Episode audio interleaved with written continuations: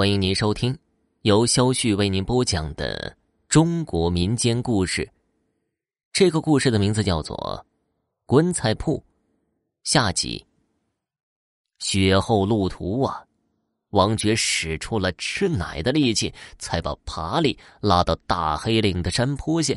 看看四周是一片旷野，他低头冲着爬犁上的死人说道：“伙计这里是个好地方，你就在这里睡吧。”他刚要伸手去拽那个死人，不料那人气若游丝般的醒过来了，竟然开口说起话来：“别把我扔在这儿，救我一命，我会给你钱的。”王爵吓了一跳，伸手一探那个人的鼻子还有气儿。听那个人说给钱，他眼睛一亮，脱口问道：“你给多少钱？”“只要你救了我，你要多少，我就给你多少。”王爵心里可乐了，心想啊，我今天可遇到财神了。他拉起了爬犁就往回跑。拉着拉着，王爵放慢了脚步，回过头来细细的打量那个人。见他穿戴倒是不错，可他身上到底能有多少钱呢？我得弄个清楚啊，不能无理起早。于是王爵问道：“你身上带了多少钱呢？”那个人有气无力的说道：“我身上没有钱。如果你救了我。”我会把钱给你送来的。一听这话，王爵什么都明白了。原来这个主是在拿话诓骗自己，救了他后他没钱，我又能把他怎么样啊？再说了，就他现在这个样子，八成是活不了了。让他死在自己家，说不定就得搭上一口棺材。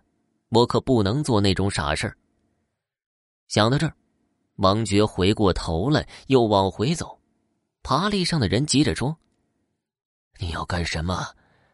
我给你钱，会给你钱的。”王爵再也没有听那个人的鬼话，不管他怎么哀求，头也不回，一直把爬犁拉到山坡下，用力一推，那个人“噗”的一声掉进了雪坑里。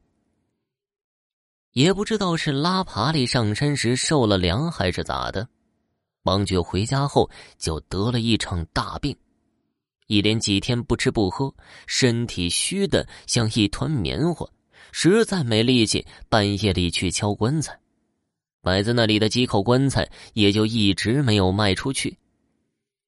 王爵喝了一碗又一碗的苦药汤子后，病才好了一些。这天。王爵走进了棺材铺，围着那口会说话的棺材转来转去，心里想着：他为什么会说话呢？难道里面有人吗？他叫人把棺材盖打开，一看，里面什么都没有。开始的时候，王爵心里很害怕，总觉得棺材说话是不祥之兆。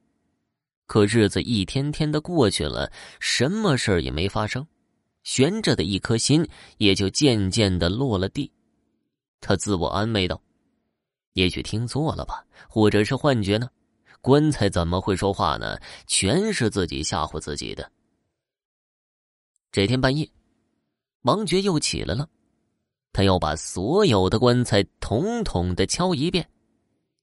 可还没等走出屋呢，就见外面火把通天，人叫马嘶的。门窗被砸得声响，不好了，来土匪了！王爵抱着钱匣子想躲藏起来，但他马上就镇定下来，因为他想起来了，土匪是有规矩的，不抢棺材铺肯定是他们弄错了，于是就大摇大摆的走了出去，大声的说道：“我是开棺材铺的，你们搞错了。”但是啊。他的话还没说完呢，就被人用一只麻袋给装了起来。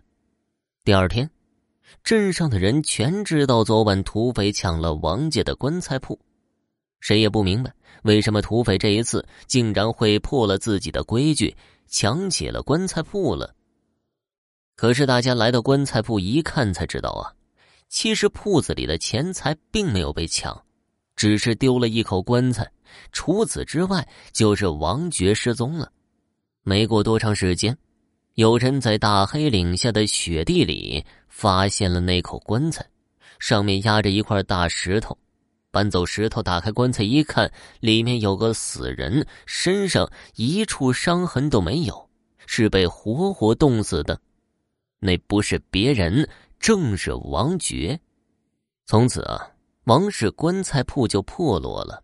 后来渐渐的，就在关东地面上消失了。那个神奇的扫帚疙瘩也没了下落。再后来，一个当过土匪的人说出了一个秘密：原来，当年倒在王爵大门口的人是个土匪头目。那天晚上，他一个人去插签。也就是侦查，不成想啊，走到半路犯了重病，昏死在王家棺材铺门口。他被王爵扔到了山里后，又被一个打柴人给救活了。那土匪头目对王爵恨得咬牙切齿，这才下手报复的。好了，今天的故事就讲完了，感谢收听。在节目最后呢，要给大家讲一个真实的恐怖故事。也是咱们家听友分享给我的。事情发生在我爸爸的身上。我们是南方人，我爸爸在我五年级的时候，跟村里的人一起出去养蜜蜂。第一年的时候啊，我爸出去养蜂，时逢暑假，我就到爸爸的蜂场去玩刚好碰上我爸转移蜂场。我就跟着他们一起到了河南。那个时候啊，我们第一次去河南下乡，并不懂当地的风俗，因为到处都是泥地，要搭建住所，我们就找到一处看起来挺干净的水泥地，边上啊还有一片玉米地和几个小土堆。我们当时也没在意，以为那些土堆是盖房子堆在那里备用的沙土呢。于是啊，就卸下了风。到了晚上，我们一家人因为奔波了一天也累了，就早早的睡下了。天儿啊，实在是太热了，加上是水泥地，热气腾腾的往上冒，我们都热的睡不着了。我爸就拿出了钢丝床，在风棚外面睡。因为蚊子多呀，我爸就点上了熏蚊子的艾草喷烟壶。在四周全喷了烟，免得蚊子靠近。就这样啊，我爸在风棚外面睡，我们在风棚里面睡。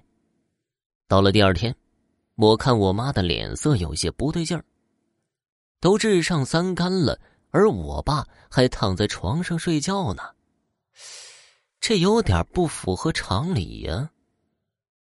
到了晚上，我爸就蹲在风棚外面画着什么。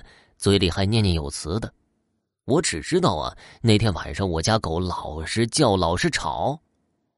可我妈还是什么都没跟我说。过了几天呢，我爸就把蜂场给转移了，我妈才跟我说，原来那天晚上我爸碰上不干净的东西了，怕我害怕，一直没跟我说。那天呢，我爸在蜂棚外面支起了床。并用艾草喷烟壶在四周全喷上了烟。刚躺下，突然一个披头散发的人用头发罩住了我爸的头。我爸突然觉得全身无法动弹，他睁眼一看呢，这哪里是人呢？一双没眼珠子、空洞的脸出现在面前了。我爸吓得想赶紧起来，可是，全身一点力气没有了。好在我爸年轻力壮的，大喝一声坐了起来，看看四周啊，什么都没有。我爸立刻收拾铺盖，想进风棚，可是啊，我们家的狗一直对着我爸狂叫，就是不让我爸进门。就这样，我爸在门口坐了一夜，直到鸡叫了几声，我爸才回到风棚里面睡觉。后来，跟村子里人一打听，才知道。我们放风棚的地方是当地人死后停尸的地方，而边上的一个个土堆根本不是盖房子准备的沙土堆，而是一个个坟包。而狗不让我爸进门，八成是狗看得见不干净的东西在我爸身上，所以不让他进门吧。再后来，我爸转移风场都会在卸车前跟当地老百姓打听清楚后才会卸车了。好了，这个真实的恐怖故事也讲完了，感谢您的收听。